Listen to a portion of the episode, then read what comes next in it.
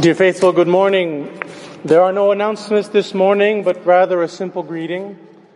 My name is Canon David Sampaio. I'm a canon of the Institute of Christ the King, as you can see. And many of you may remember me from my last visit last year. So this year I've come back to see some good friends, amongst whom are certainly our dear canons, Canon Huberfeld and Canon Mateus, whom it is a great joy to see here in Wausau, and it's always a great joy to be back with you in Wausau. Some of you may know I was actually a candidate not here in Wausau, but in St. Louis in 2012, 2013, and Canon Huberfeld was my spiritual director. Just to tell you that your prayers for these young men carry forth fruit. 2 years I've been a priest, and I am continually grateful to the prayers of the faithful who held us up spiritually. So thank you for your prayers for these young men. When Canon Huberfeld extended to me his kind invitation to preach to you this morning, I immediately asked his permission to speak to you about a topic very dear to me, and that is Our Lady of Sorrows. And seeing as how we have just celebrated her feast day this week, he happily agreed. But as Father Faber tells us in his masterpiece on the topic, entitled The Foot of the Cross, every one of the seven sorrows of the Mother of Jesus is truly a world unto itself. And so this morning, I invite you to come with me and to explore the world of the third sorrow, the 3 days' loss of Jesus in the temple. The shades of evening had fallen on the earth before the two bands of men and women met at the accustomed halting place. The bustle of the halt, the cries of the crowd, the preparations for the evening meal, all of that died out of their ears. Mary and Joseph were suddenly alone. Alone amidst the multitude, more lonely than two hearts had ever been. In the name of the Father, and of the Son, and of the Holy Ghost. Amen. In contemplating the seven sorrows of the Virgin Mary, there is something very important that we have to keep in mind. Rather than being seven individual moments of sorrow that interrupted the normal course of her life, these mysteries were merely seven crescendos of pain in a life filled to the brim with suffering. In particular, when we immerse our souls into the terrible mystery that was the 3 days' loss, it seems quite clear that it was almost certainly the greatest of the seven, the greatest sorrow of Our Lady. But how can this be? You may ask. How can a separation of only 3 days be compared with the agony she endured while witnessing the passion and the crucifixion of her Son? Of course, for her Immaculate Heart, this temporary loss was certainly a cause of unthinkable pain, but it was over quickly. Only 3 days after all, and all was well in the end, wasn't it? And indeed, during the life of the Virgo Dolorosissima, it is indisputable that Calvary was the summit of her work of co-redemption. Surely, what greater tragedy could there be for a mother than the death of her child? However, we must remember that Mary was a mother unlike any other. Her relationship with her divine Son is unique to her and to her alone in all of the history of motherhood. And not only because her Son was God, but above all, because she foreknew her Son's destiny. Her ineffable union with the Holy Spirit, combined with an unceasing meditation on the Scriptures, meant that at the moment of her fiat, she clearly understood the reason for the coming of the Son of God. She knew very well, as Venerable Fulton Sheen was so fond of reminding us, that every other person who ever came into this world came in it to live, but Jesus came in it to die. At the foot of the cross, Mary knew that the moment would soon come when he would suffer no more. She triumphed in the accomplishment of the great work of the world's redemption. She could count the hours to the moment of the resurrection. On the other hand, during the course of the third sorrow, she lost Jesus as she lost him on Calvary, but with the difference this time that she did not know why. All the saints and the doctors of the church concur in telling us that all the torments that this life can offer are nothing compared to the terrible ordeal that is the dark night of the soul. And the moment that Mary knew that Jesus had disappeared, her soul was plunged in a dense spiritual darkness. Father Faber thus sums it up for us. The misery of her inward darkness was that she no longer seemed to understand her Son. And that was the only light that she wanted. During those long 3 days, deprived of all human certainty, a host of questions rushed through her mind at every moment. The union of their two hearts, forged throughout 12 years of sweet intimacy, had it all been for naught? Was it all a lie? Was she to see Jesus no more? Had he forever veiled now that beautiful heart of his?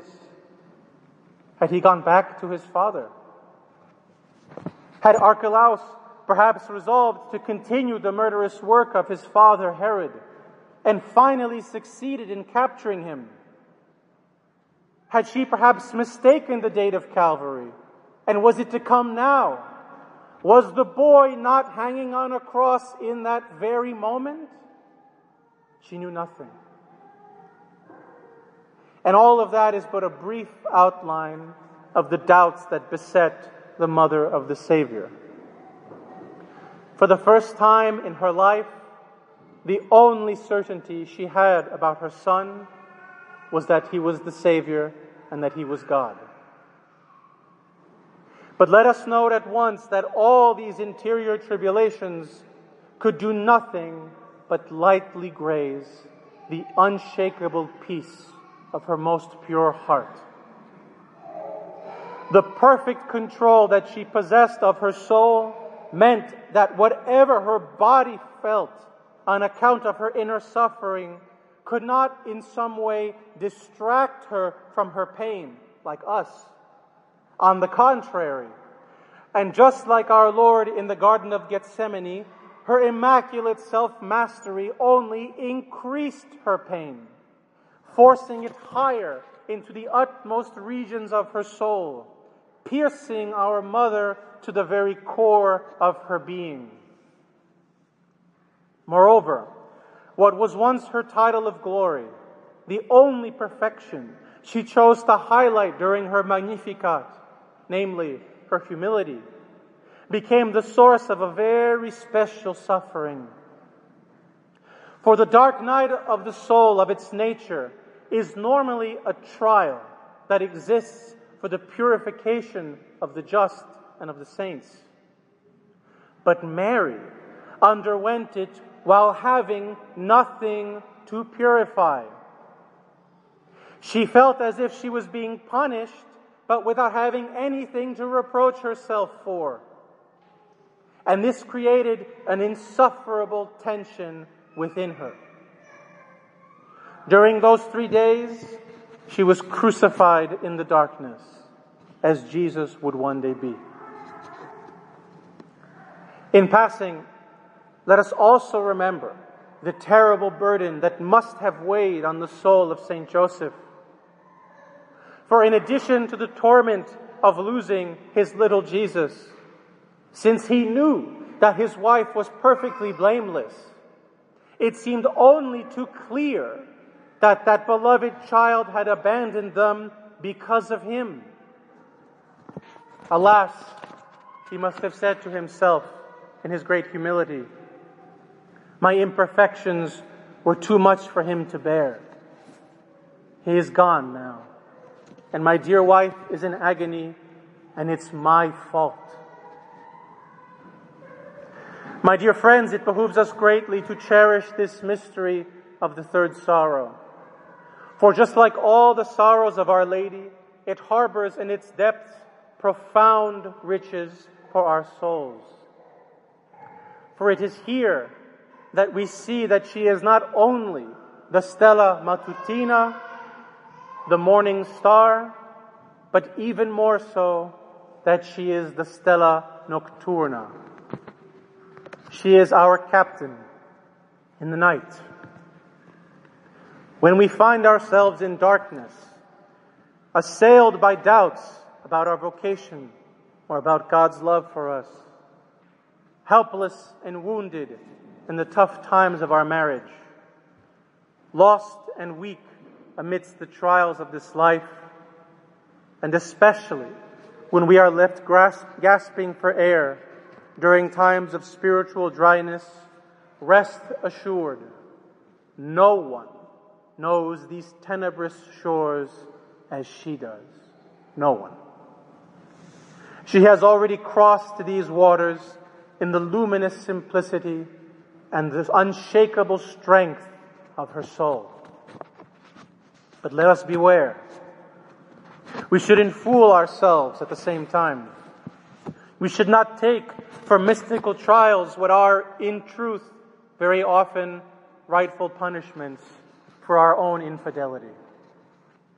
For in this case, as Father Faber tells us, we have lost Jesus not in a mystical darkness of soul, but in the weakness of a worldly heart. And yet, even if we have indeed sinned, there again this mystery reveals to us a shining light on Our Lady. For it was during those 3 days that she truly learned what sin is. That is, what it is to lose Jesus.